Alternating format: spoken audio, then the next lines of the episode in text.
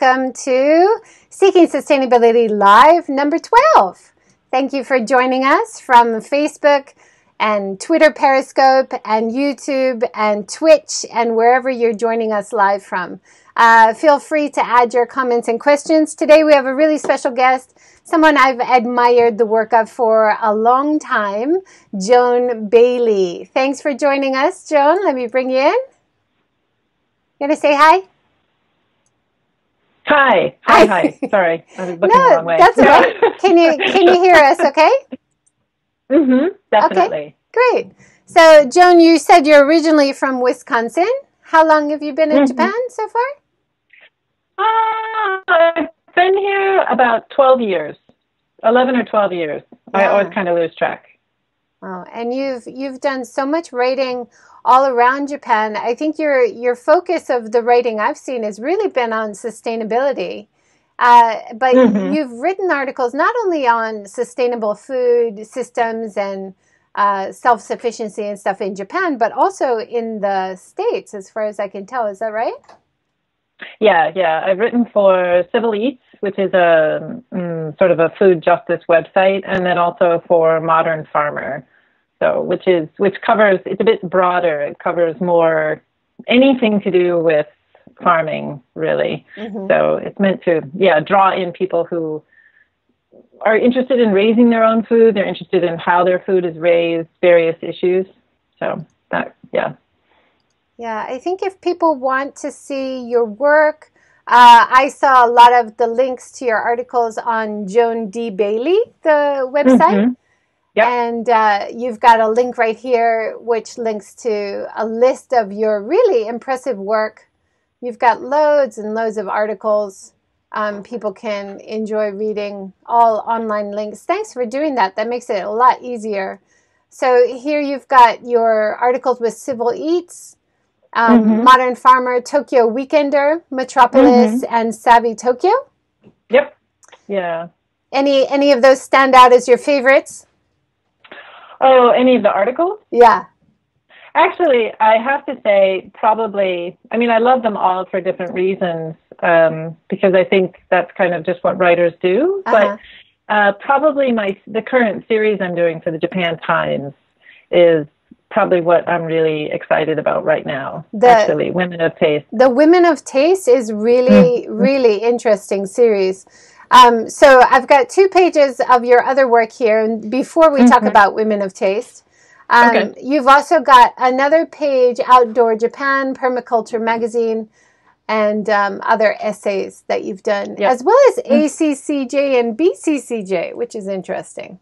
Yeah, those were really fun. For those um, two, um, that's for the American Chamber of Commerce in Japan and the British Chamber of Commerce in Japan. And I did uh, travel pieces for them. They highlighted a particular prefecture, um, and I got to go, and it was.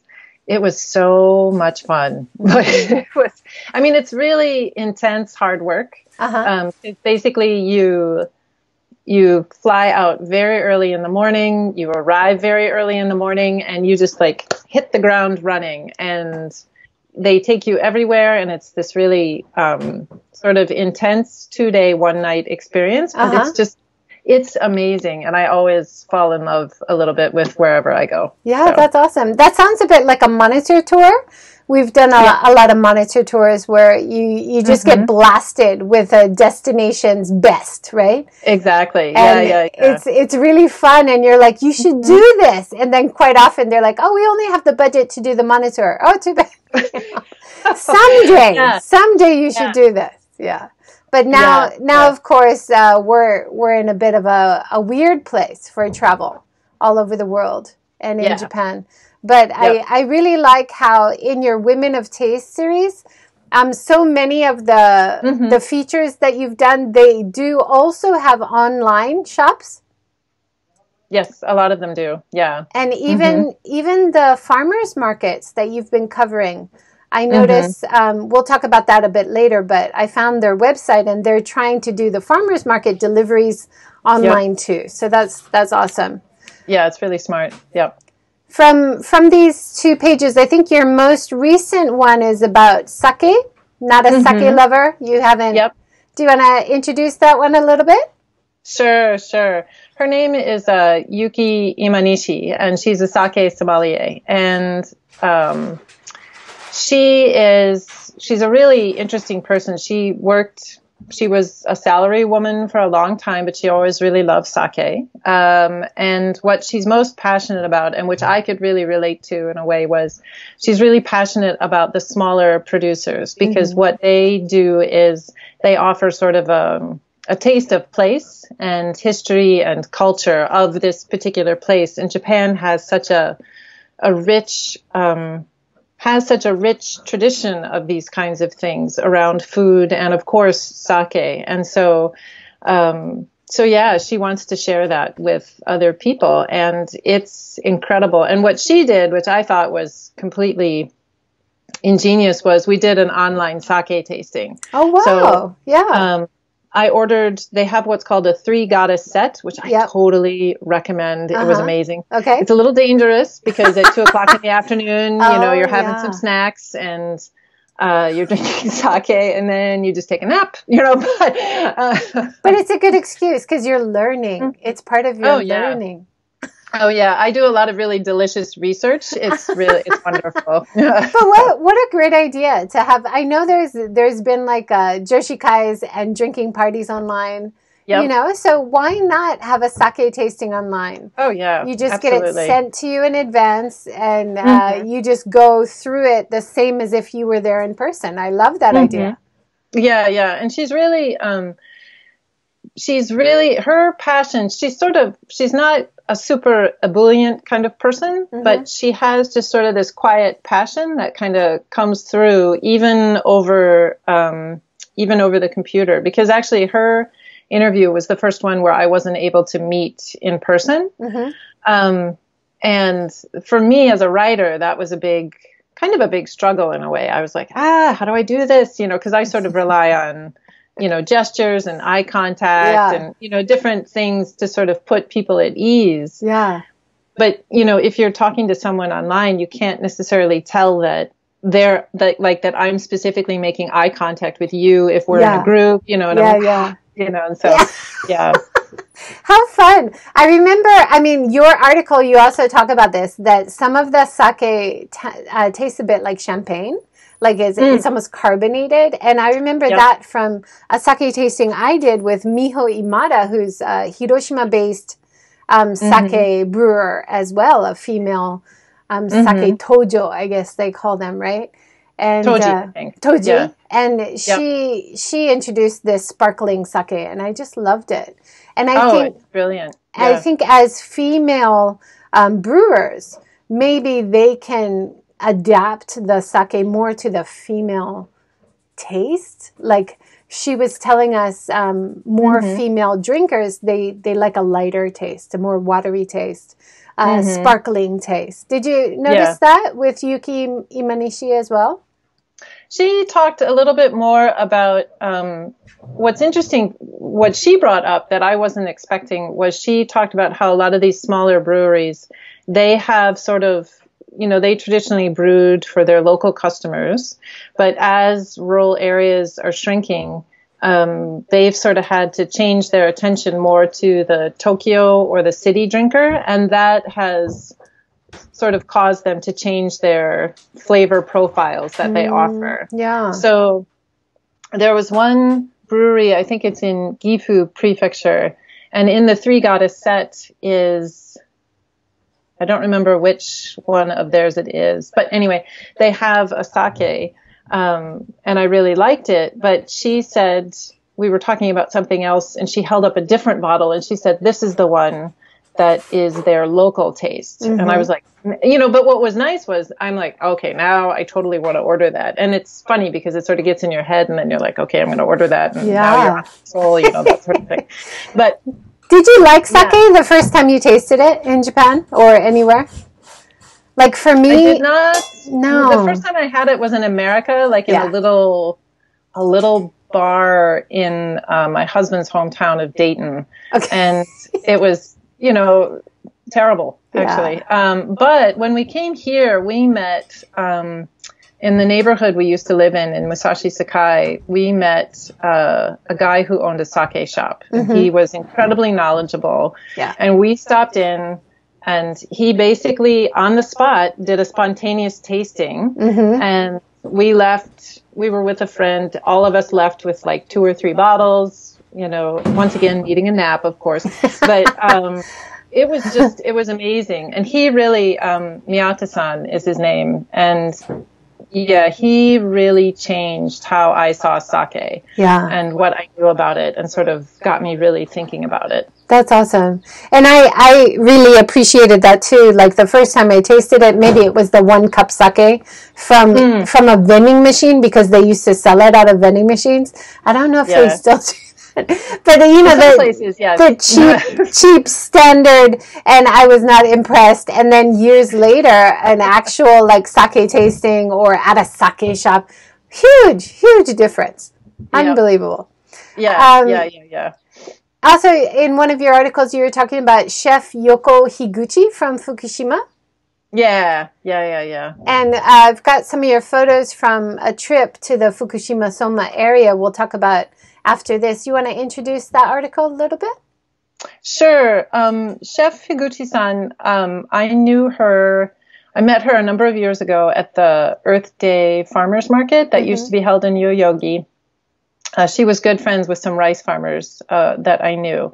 And she had a small French restaurant in uh, somewhere in Tokyo. I've mm-hmm. completely spaced the location, but anyway, she had a small French restaurant, and she um, she was really she remembered the Kobe earthquake from when she was a kid, mm-hmm. but this the 2011 triple disaster sort of was a different experience for her because she could really you you know it was felt in Tokyo but also a lot of the growers that she sourced her produce from at that time were from Fukushima and she was just devastated for them.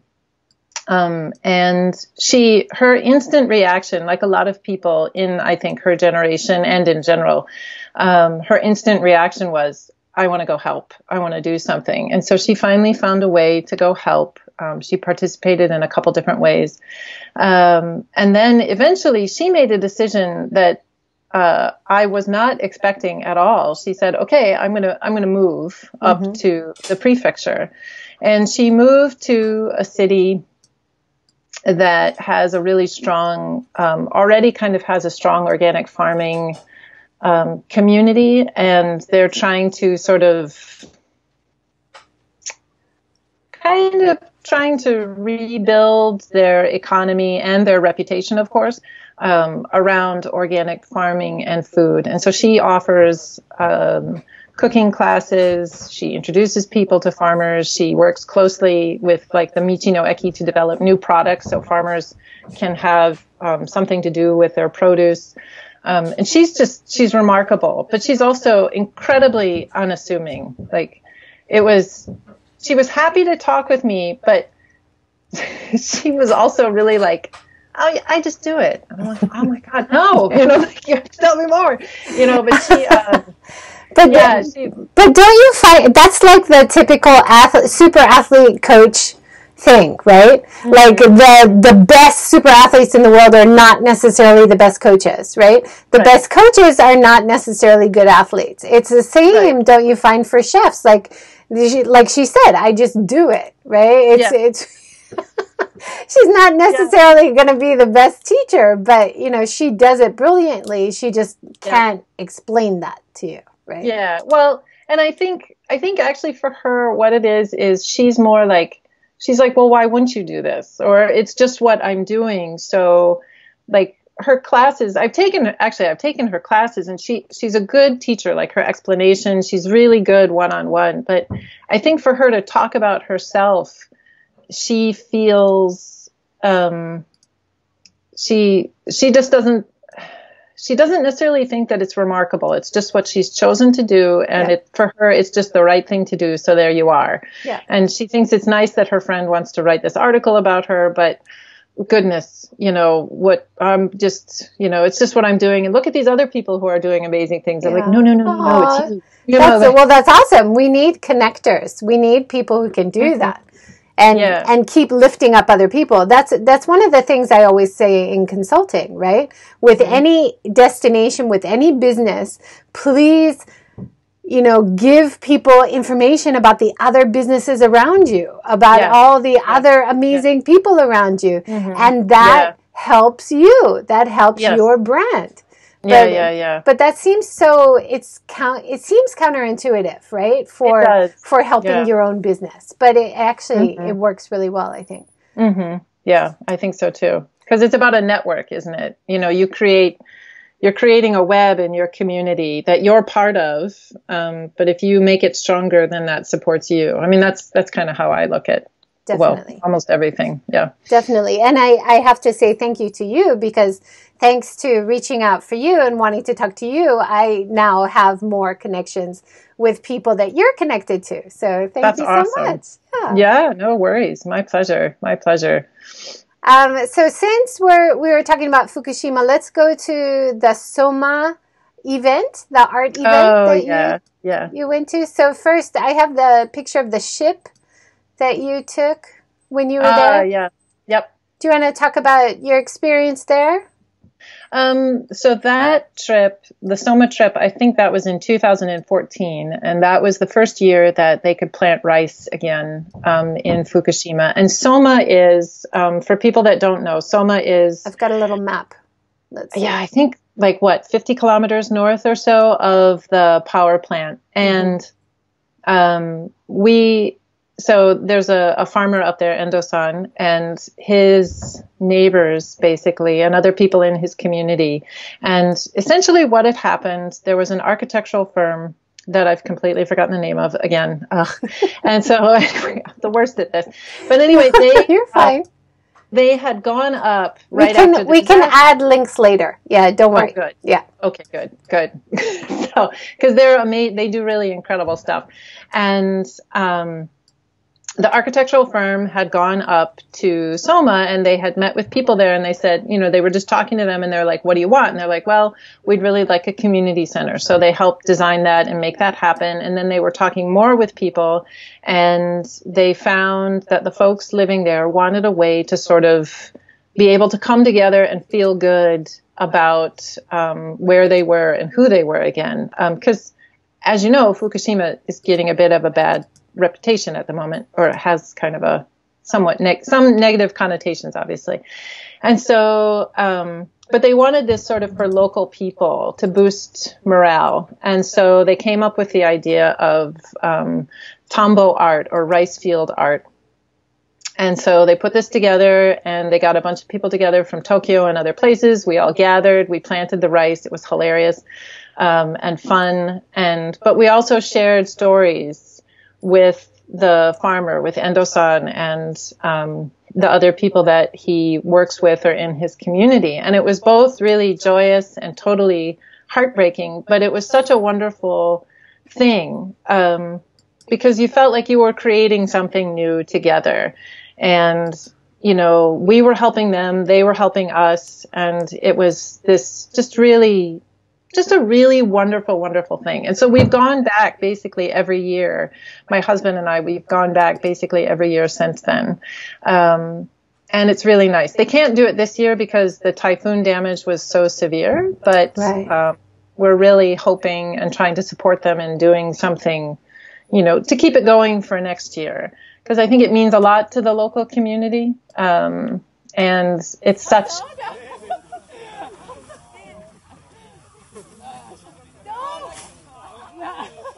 Here comes John.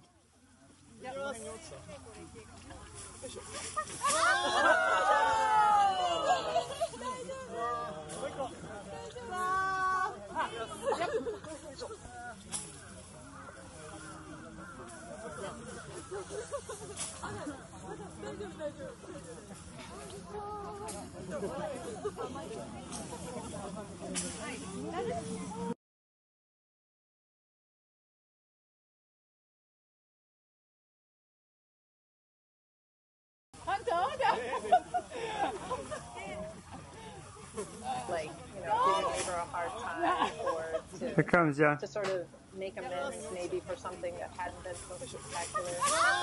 With machinery and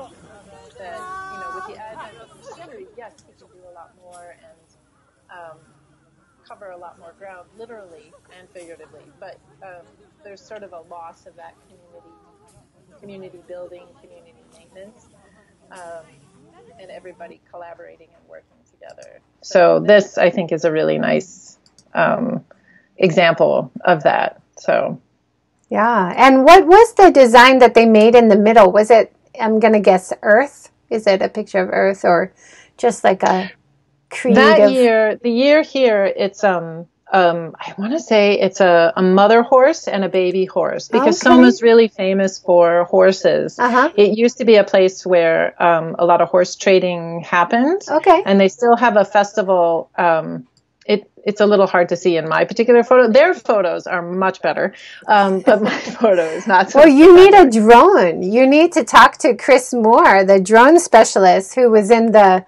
Seeking Sustainability number two, I think, about uh, Ah. sending your drones up there to capture it from above, right? Nice. Yeah, that would be perfect. That would be really perfect. Actually, I'll suggest that to them. Yeah. Well, you need all this permission, but once you get it, it's pretty Mhm. impressive. Nice. Um, also, I think going away from Fukushima, but you've also covered craft beer. Is that one of Yeah. your your passions? yeah. Yeah, yeah, yeah. Sake. Yeah. You like sake, so of course you like craft beer, right? Yeah, I do. Actually, my husband's a big fan. Um, and I think, yeah, I was just sort of naturally pulled into it. But I guess um, for me, the appeal of craft beer is um, a lot of craft brewers try to work with local farmers. Yeah. And they try to incorporate seasonal vegetables, or sorry, not vegetables, seasonal fruit, maybe a vegetable sometime. I haven't heard of that one yet. Uh, and it's it's another sort of taste of place. Mm-hmm. Um, and I think it's just it's I think it's really interesting actually. have you have you found a lot of young people get in like entrepreneurs and start craft breweries? Because um, Mhm. I I went to Kamikatsu and talked to the Rise and Win guys who started in the town of Kamikatsu in Tokushima and in Nice. Shikoku. And um, they wanted to start to use local materials, right? and Mhm. also to follow zero waste practices. So they take Yeah. waste uh, citrus rinds and use that Mhm. in some of their brews and stuff. You actually have Rise and Win uh, near Tokyo Tower. Yeah, I really Yeah. actually I have not been there yet, but I Yeah. really want to go. Yeah, that's one of the Go. places Go I check really it out. But but talking about using local produce is so so important and often a theme in your work. I, I really like the uh, food waste article you did in your Women of Taste uh, series. Do you want to talk about that a little bit? Sure, sure. That's uh, farm canning. Yeah, she is. Um, she's really incredible. She had her vision is really simple, and actually, I met her at one of the farmers markets. Um, and Nishimura-san is um, she had this, just this really. She's sort of entrepreneurial anyway, but basically, her idea was well. You know, there's all these organic farmers. I want to support them because they're a bit they're often on their own. They don't participate in JA, um, the JA realm for various reasons. Um, and she wanted to be able to give them an additional outlet. And so by creating, by buying their unused vegetables, she's able to make these incredible organic products that people really just love. So she Um, she pickles them and jams them, and she it. There's a big thing about ugly buying the Yes. ugly and using the ugly vegetables. And I I think you know like you you talk about that in your article, and and she talks about that on her excellent website foodcanning.com, I believe. Um, Mm. But it's of course the taste doesn't change. It's just the the outside aesthetic. And I know this is not Right. only in Japan. This is happening in America. This is happening all Yep. over. Yeah, definitely. Yeah. And I think, um, yeah, I think her solution is a really, it's a really solid one, and I think it's um, it's one that it just makes so much sense, you know, because as a because I mean I garden and I've worked on farms, and so I know that not every vegetable or fruit that appears is picture perfect, um, but you can still you can still use them. Um, they still have terrific flavors. Sometimes you have to cut out a particular thing before you can can or jam it, and you know it's still a wonderful thing. So Absolutely. it's sort of yeah. you know attempting to kind of change people's mindset um, as well as you know help out farmers and still making sure that people have something good to eat at the end of the day yeah and so important for food security not to throw away perfectly good food right? To use yep. it. Yep. Yep. Definitely. who cares what it looks like to be honest? Yeah. Yeah, yeah i'm yeah, over i'm over that perfect look you know? Um, so mm-hmm. this nicely segues into your many many articles about farmers markets. Um, mm. You've got beautiful articles and photos from so many amazing farmers markets all over Japan. Mm-hmm. Thank you. And uh, you want to introduce some of the farmers markets you like or any recent um, articles? Let's see. Some of my, probably some of my favorites would be um, actually in Nagoya, there is an absolutely brilliant farmers market. Um, it's held every Saturday. Um, and it's probably about nine or 10 years old mm-hmm. at this mm-hmm. point. Uh, and that is, it's all organic all the time and it's mm. all farmers, which is really, um, wow. a very interesting thing. Some fishermen, um, and probably, I don't know if they have any other meats, but that is a particularly good one. Mm-hmm. Um, it's the Nor- Nagoya Organic Farmers Market. Um, I can't remember the official name, but that's a really good one. Another favorite is Eat Local Kobe. Mm-hmm. Um, and they're just doing absolutely brilliant work um, in terms of really supporting local farmers, local growers, um, and producers. It's mm-hmm. just that's a stunning one. Um, they're having a really good time, and I would say they're probably about five years old at this point. Um, and they have a cafe that runs during the week. Another favorite, obviously, the um, the farmers market at the United Nations oh, University. Wow. I didn't know that. Yeah. Oh, that one, that's very good. And mm-hmm. they're probably, along with the Earth Day market, which sadly does not exist anymore, which don't tell the farmers market at UNU, but um, the Earth Day market was my favorite of all time just because it was, um, it had a really nice homey kind of feel to it. Mm-hmm. Um, it was very the vendors were all really approachable um, and you know it was just it was big enough that you had a selection small enough that you could still you know chat with everybody on a visit. Um, the farmers market at the unu though is i have to say that's that's the current bomb diggity for tokyo. It's really um, it's just chock a block with vendors, farmers, fruit growers, um, and an assortment of other folks mm-hmm. producing really interesting things. Nice. Uh, and then they have regular themes that they do, and they're one of the ones. Um, and I'm so I'm really impressed by this. Actually, they're one of the ones who've basically moved their farmers market online mm-hmm. and they've said these growers and producers are happy to take your order and send you things and i think you know they're sort of helping some who maybe wouldn't normally do this, they're helping them kind of get organized and set it up and helping facilitate that. And I just, it's really brilliant. Yeah. That's great. Well, we'll have to add, add the links that you have for that um, underneath in the comment section later. Sure. So people can find it. That'd be awesome. And sure. this um, segues nicely. Well, how first at the farmers market, how much success have you had in avoiding plastic packaging? Because in these pictures, it's beautiful, no plastics. I love it. But even at farmers markets, when I go in Japan, everything's still wrapped in plastic. Yeah. Yep. Yeah. Uh, it is. It's difficult yeah. to get away from plastic. Um, and I think the U, the farmers market at UNU, they recently, just before everything sort of um, shut down, actually, they had just gone uh, plastic free, and so that's awesome. Uh, which Oh, it was wonderful. Yeah. Newspaper was, works really well as a yes. wrapping, right? Yes. And so I'm really impressed with um, Thomas, Thomas Clipper, who I talked to yesterday at Pitchfork Farms. He sends me the monthly box wrapped all in newspaper. I love that. Yeah. Um, yeah. But you know, there is. I I've talked to organic farmers, and they said, you know, from the customers, they request to be in plastic because the image is plastic is clean. Yes. Plastic yeah. keeps it fresh. So yes. so I'm hoping, you know, slowly, slowly we can change that mentality because mm-hmm. wrapped in newspaper in my fridge, it's working perfectly fine. right.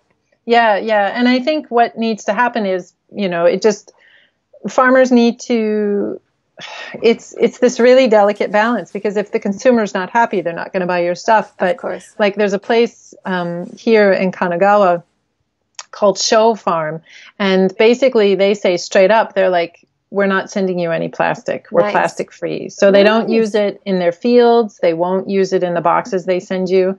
Um, and I think um, I think, like you said, it's just a question of sort of educating the consumer yeah. because the consumer was educated so well the other way, and now we have to to switch back. Yeah. So, but it's I, I think, think it's possible, but it's hard. Definitely, I think we have to shift the mentality to the mentality that plastic is is kind of gross and cheap, mm-hmm. right? Mm-hmm. And if you have right. high quality organic vegetables and it's wrapped in uh, reusable container or a reusable furoshiki that yeah. like should elevate it to the yes. higher standard that it is.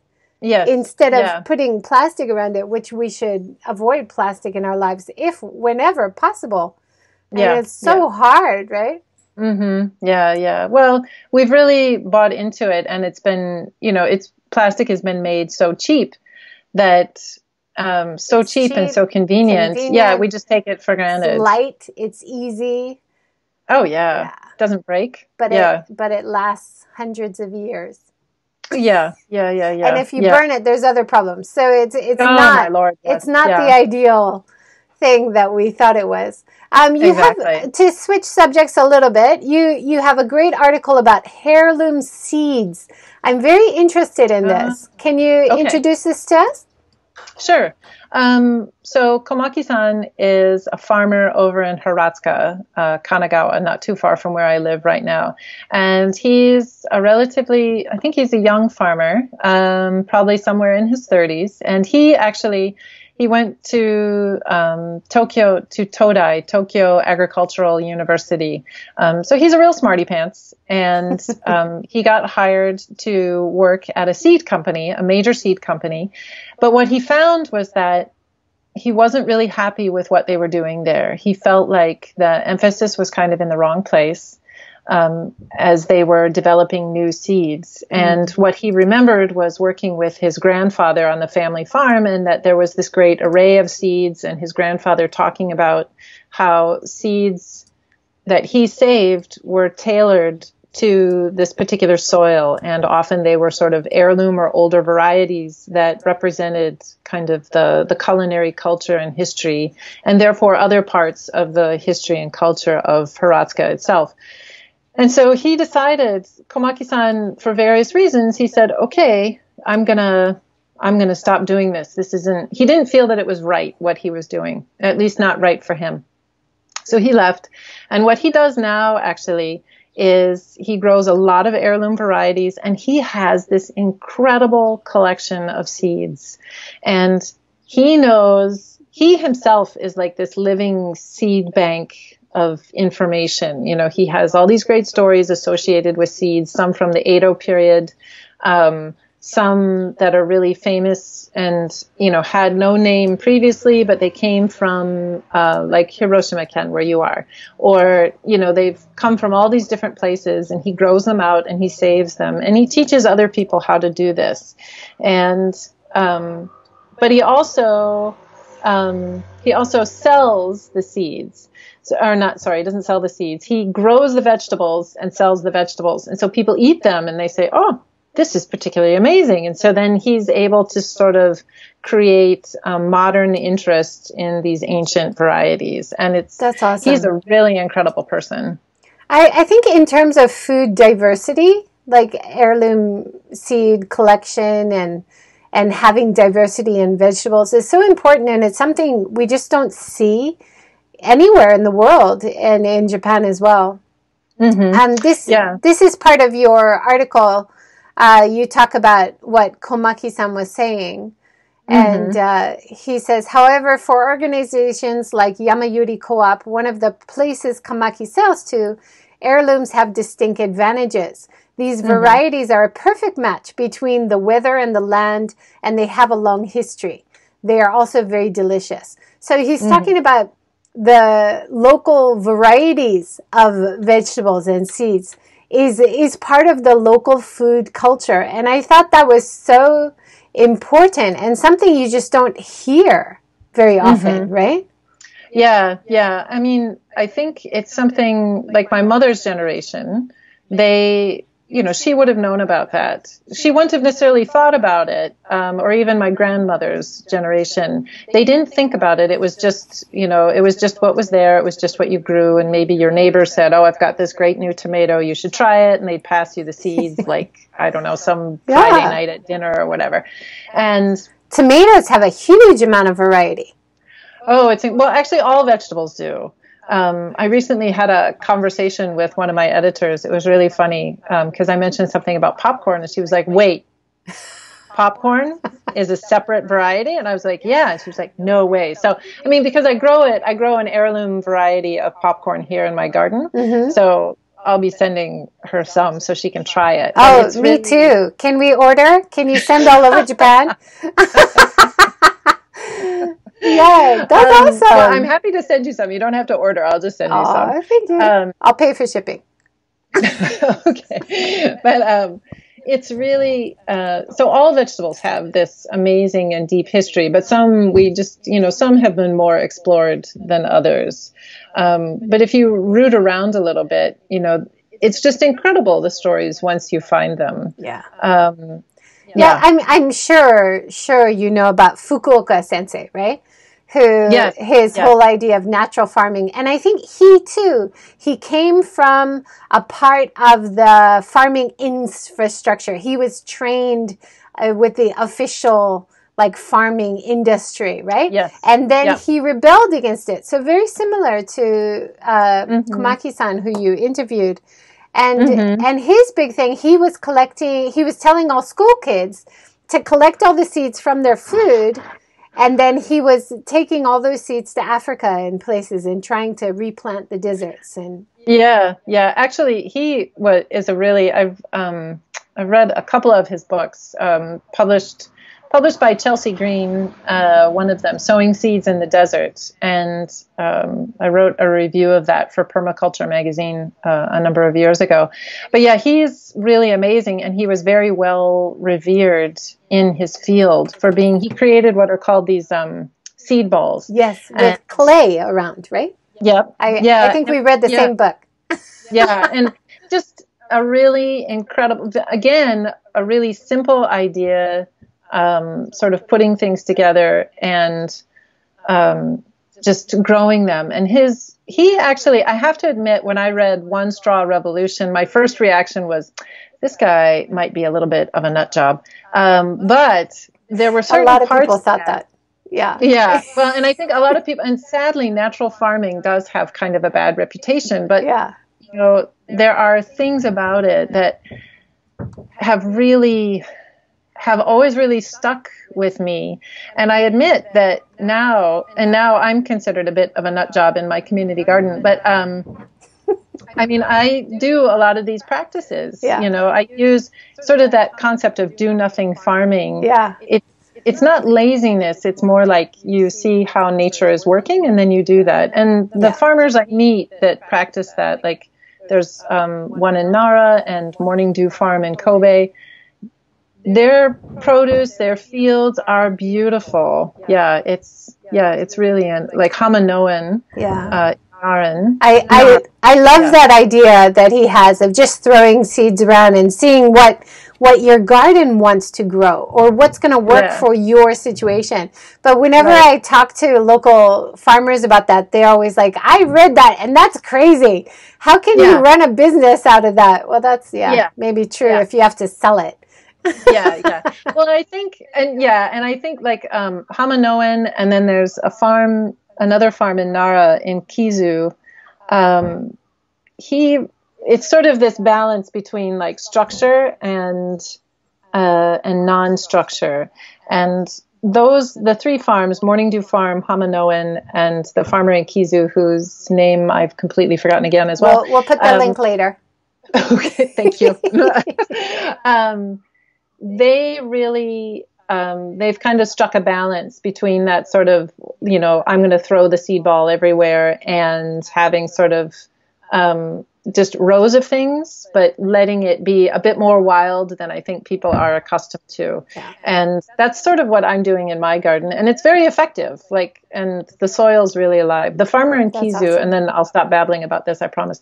Um, but the farmer in Kizu, he was a conventional farmer, and when I visited him, he had switched probably about five years before, and this was so he's probably been doing it about eight to ten years now and he dug down in his soil and what he showed me was like from here down was this really squished uh, brown kind of lifeless soil. And here up he said this is when i started. And it was this living network of roots and um, you know all sorts of little animals. And his his produce was beautiful and it was so delicious and really amazing. And so to me that that was probably the best testimony i've ever Yeah.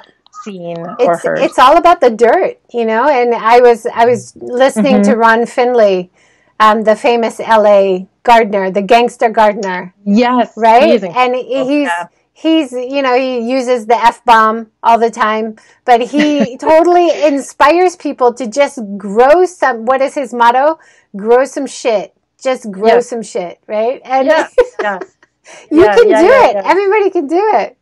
Yeah, yeah, Uh, totally. Thomas has joined us. Thank you for your question, Thomas. He says, "Do you think we sh- will see any discussion or articles in English-based Japanese news sites on the current seed law situation that might be changing in Japan?"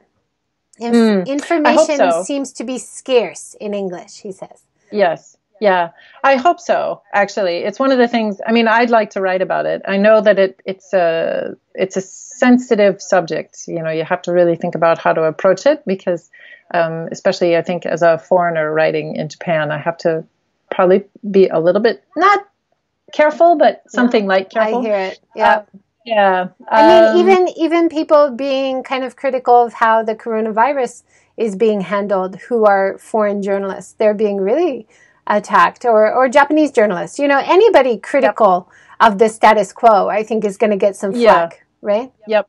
Yeah. Yeah. But um, I would also. I w- that's something I'd be really interested in covering or talking about more.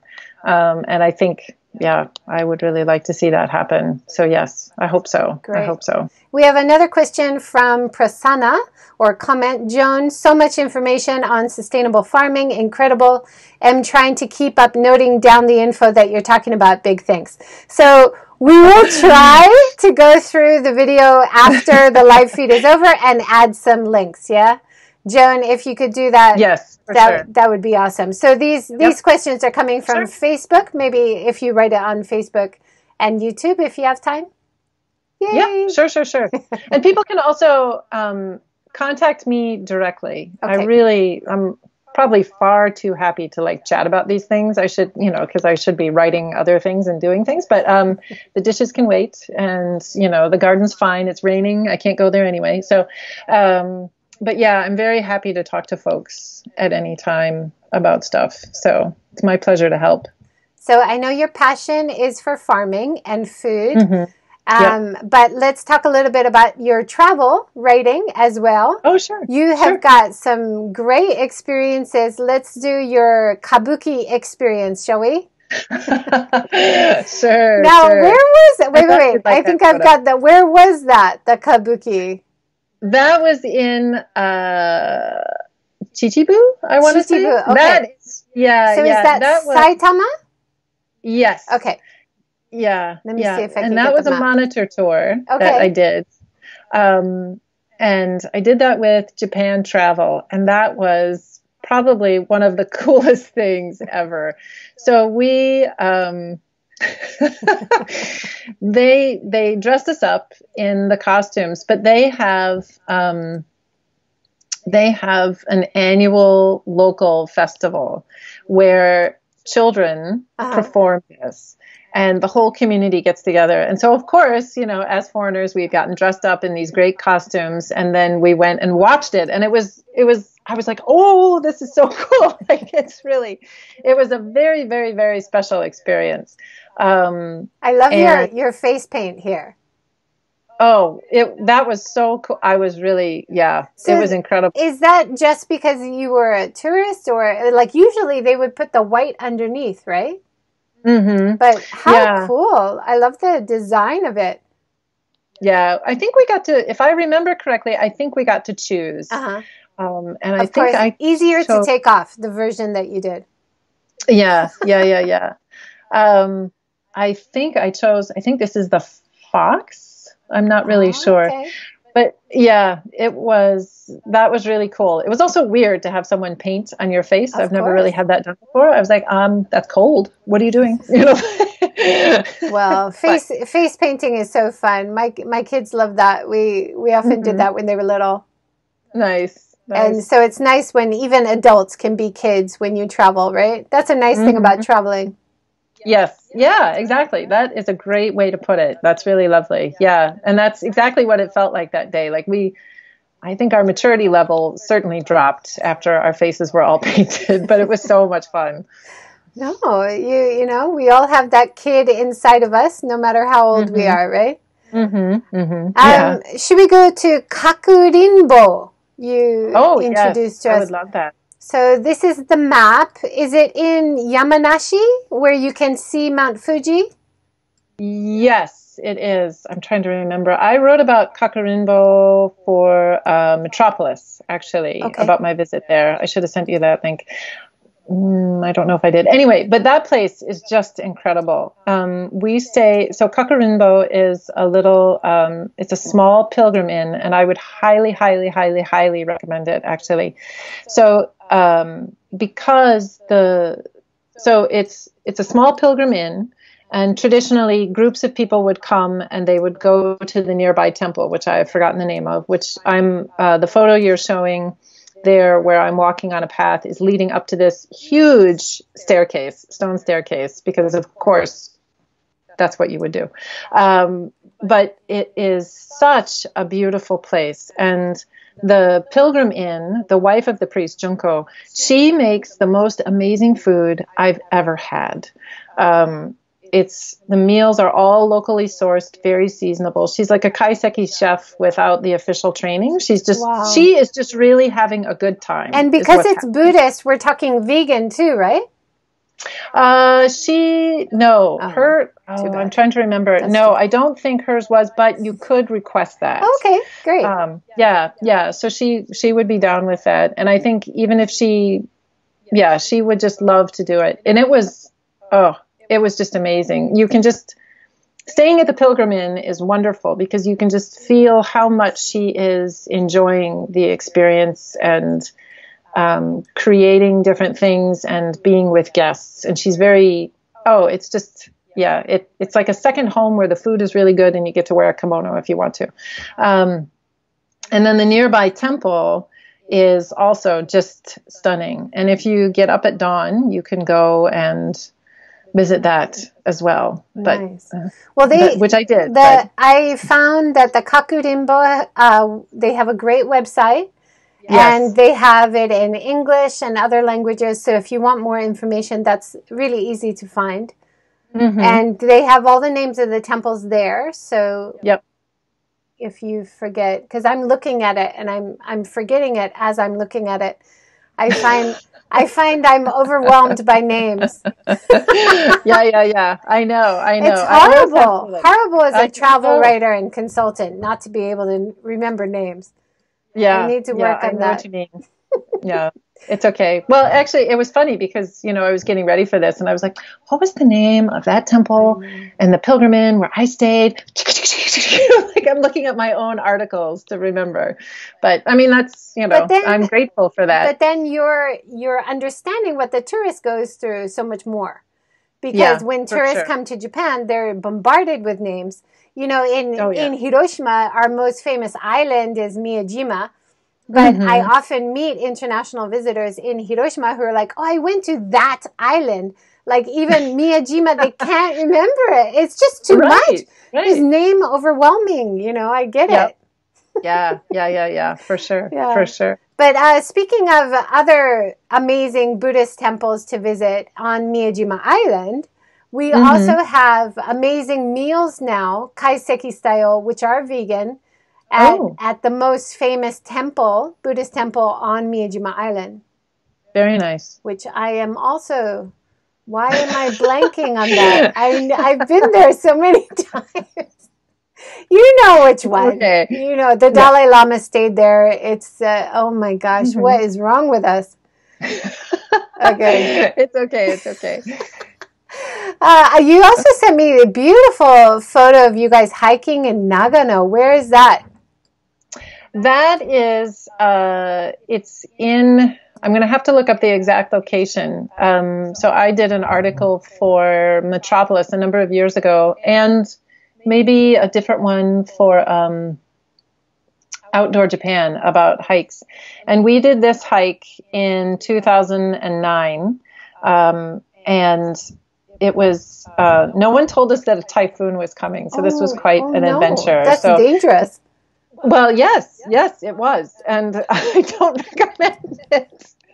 Um, so we um, we hiked up. It's not too far from Hakuba, actually, and we hiked up. We stayed at this enormous mountain hut, and mountain hut is a complete misnomer. They can sleep like 300 people. Wow! And you get dinner and breakfast, and then you hike from hut to hut, which was our plan, and we were very excited. And um, this is that's actually not me hiking. That's my friend Joe who had come to visit us. Poor Joe, who and you really take him out hiking. in a typhoon. What a great yeah, guide! We still have not heard the end of that, um, oh, and no. that's pretty fair. so, because at the end, so we hiked to the next hut, and the next hut is where they said, "Oh yeah." There's a typhoon coming because we arrived and the next hut was empty and they just stared at us they're like what are you doing and we're like hiking and they're like there's a typhoon coming we're like what what typhoon and they're oh. like but, so, but when I was talking to Dave Enright, uh, who's in Hakuba in a previous, yeah. is it Seeking Sustainability number eight? Nine? I think eight, eight yeah, yeah. Mm-hmm. and uh, so he's still planning to go ahead with the summer adventure and the ad- adventure sports that they do there. And I hope that they do because I, you know, looking at this photo as well, and then you're talking about staying in huts, that might be the next best step forward in terms of tourism to be mm. out the great outdoors. Um, yep. When you are inside somewhere, you just try to social distance, maybe wear a mask, but you know, definitely as summer comes, we want to go to the mountains where it's cooler, right? Yeah, yeah, yeah, yeah, for sure. Yeah, yeah. It's definitely, um, in fact, when we can travel again or when we feel more comfortable traveling, there's um, there's a mountain hut not far from where we live, uh, Sonbutsu Sanso, that I really am eager to get back to. So looking forward to that well, for sure. From the Tokyo area, it's actually really easy to access loads of amazing mountain yes. areas. And even going yep. up to Tohoku is only about an hour or two, right? Yeah, yeah, yeah, yeah. It's very easy. It's very easy. Yeah. Lots of options. So I think we have talked about just about everything. Uh, not but we could talk so much more. We could do a weekly series just with you, Joan. You've been everywhere and done everything. One one thing we haven't talked about yet is artisans. Uh, you have mm. this one. Is it silversmith making swords? I have a photo oh, right here. Oh. Yeah, yeah, yeah. In Shimane. Okay. Yeah, yeah. That was um, so. That was a trip I took, perhaps uh, I don't remember it with it was with one of the CCJs. I don't remember which one. Um, and that was a really incredible experience because um, I have to admit, so they had this big section in the itinerary that they sent me. They said, "Oh, you're going to be at the sword making museum," and it was like three hours. I was like, "Oh my lord, snooze fest," you know. Yeah. But whatever. I was like, "Okay, okay, okay, I'll go," and it was utterly fascinating. Wow. Um, and it's nice when it, was, it surprises you like that. Yeah, I mean, I completely wasn't expecting it, and that trip really um, I never knew anything about iron sand, and you know that's what they used. And then the the sort of the lore around that, like how they learned to make swords there, and what it meant to the culture, and then how that in turn kind of influenced agriculture mm-hmm. because they had to sort of to get the iron sand, you had to go through this big process, and they essentially completely changed the landscape of Shimane. Uh. But rejuvenate the land, you started by growing soba, mm-hmm. uh, buckwheat, and then you transitioned to other crops. Wow, so, interesting. Oh yeah, it was fascinating. Totally fascinating. Like definitely not a sleeper kind of thing at all. Um, and also, I got to use a katana. Mm-hmm. Um, there's a guy in the video I sent who's like um, wearing traditional robes and he's wielding his sword, doing his thing. And I got to do that, and it was so much fun. Wow. And once again, like you know, he was like, "Do you want to do it?" And I was like, "No, no, no." And he's like, "Come on!" And I was like, "All right," you know, I was like, "Fine, I'll do it. I'm the writer. Ah, yes, I'll have this experience." And then I didn't want to stop, and he could tell. And so the poor cameraman and everybody else is like, and I'm like, you know, and he's like, "No, let her keep trying." Yeah. Oh, that's awesome. Yeah, it was really that was a very special experience. And this particular, sorry, and I completely digress, but this particular blacksmith he um, is award winning, and he um, his work was taken to other countries as an example of the iron work that um, occurs in Japan. And he was fascinating. Like there are all these tools that were on his wall. He made everything in his shop. Wow. And as did the previous generations of his family. And it was, yeah, he had fantastic stories to tell about, um, like his daughter helps do some of the work, but they didn't really talk about that so much because the the the god who's in charge of ironwork is a female god and you don't want her to be jealous. So the daughter sort of kind of surreptitiously comes in and does her thing and i was like shouldn't they collaborate? You know but who am i to tell a god what to do? But um, yeah it was really it was totally fascinating. That's great. Well i i think that's a good place to kind of round it out but I'm hoping there's lots more articles about artisans and farmers markets and organic food coming from you, Joan, because you're opening a whole world to us that oh, is, is usually not covered. So I really appreciate what you're doing. And I appreciate Metropolis and Japan Times and all these publications who are publishing your work because it's not it's not the status quo. It's not the mainstream. Yeah, I hope. Yeah, I mean, to me, it's totally fascinating. And my when we came here and I asked about farmers markets, for example, people said there are no farmers markets. It's a city, and uh, I, am told all I that all was, the time. That's just not right, true, right? Right. And and that's the thing. My reaction was, if I'm interested, I can't be the only person yes. who wants to know about this. And so that's kind of my philosophy as I go about looking for articles. So it's it's sometimes challenging, but I've been really lucky to work with some great editors too. So, and are you putting all of these amazing articles into books or novels or? well, so, what's next step for you? Next step, um, I do have a novel which is uh, definitely still needs some work, but it's about heirloom seeds. Oh wow, uh, great! And uh, the other thing I'd really like to do, I would like to turn Women of Taste into a book. Yes. Uh, because I think um, part of part of what I'm really my objective with that with that series is to I want someone to read that and I want them to think, well, this person is not so different from me. So yes. I'm like I'm kind of interested in not covering so such famous people, even though I am kind of covering some famous people right now. Um, but I want to cover sort of more everyday people who have an idea um, that is really effective or is really doing something wonderful, and I want someone to read it and say, "Oh, I could do that. Um, and by specifically targeting women, I really want I want to see more women out there. And so many women are already doing these things. So I just want them to sort of I don't know, to realize what they're doing and have more confidence and, Absolutely. and keep changing forward. Yeah. And you know, people always say, "Well, why are you focusing so much on women?" You know, and um, Melanie Brock had the same concept for her celebrating women of Japan. It's not only famous women; it's it's Yep. normal, everyday women. Everybody has uh, interesting, important story that needs to be told. And so I'm so happy to see this series, and I'm such a fan. And I'm so glad you're you're writing it and it's being published somewhere. And definitely a book. We need a right. book from it.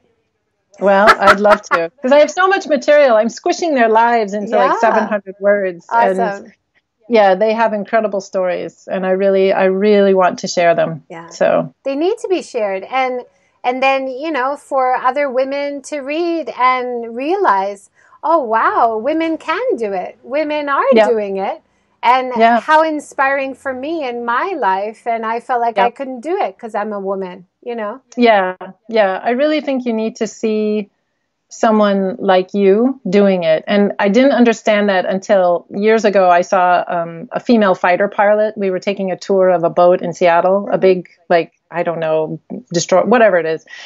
And this woman was standing next to the plane, and I sort of burst into tears because I mean, okay, when I was like 10, I wanted to be a fighter pilot, but I didn't want to do it at that time. But all of a sudden, I could feel like, holy cow, that's possible. And I didn't understand that until it happened to me. And that's that's a big reason I want to write these articles because I feel like men are doing amazing work. There's I don't want to belittle that at all, but I really feel like to get the full, to take advantage of everything that we can do as humans and as a species, you need to hear from the other 50%. And they, I'm just, I feel like I'm behind all these women, sort of Yeah. push, push, push, push, push, push, push, you know, trying to get them forward. i hear you i hear you and actually in japan it's 51% ah, well, there we go. So, but but you're absolutely right like just the focus is often not on females right right. Like, I Right. mean, I'm sure you've had it happen to you. I have it happen to me all the time. Oh, what you're doing is really interesting. What does your husband do? Like, you know, thank you. I Yeah. don't know. Yeah. Yeah. Which is nice. And he's awesome. I He's mean, my husband- awesome. And that's so nice. But let's just Yeah. five more minutes on me, maybe. I don't know.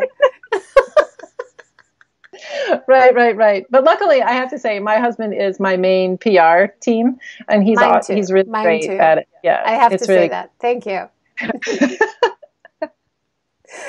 no, that that is so true. And uh, you know, we have to appreciate our partners. We have to appreciate our friends.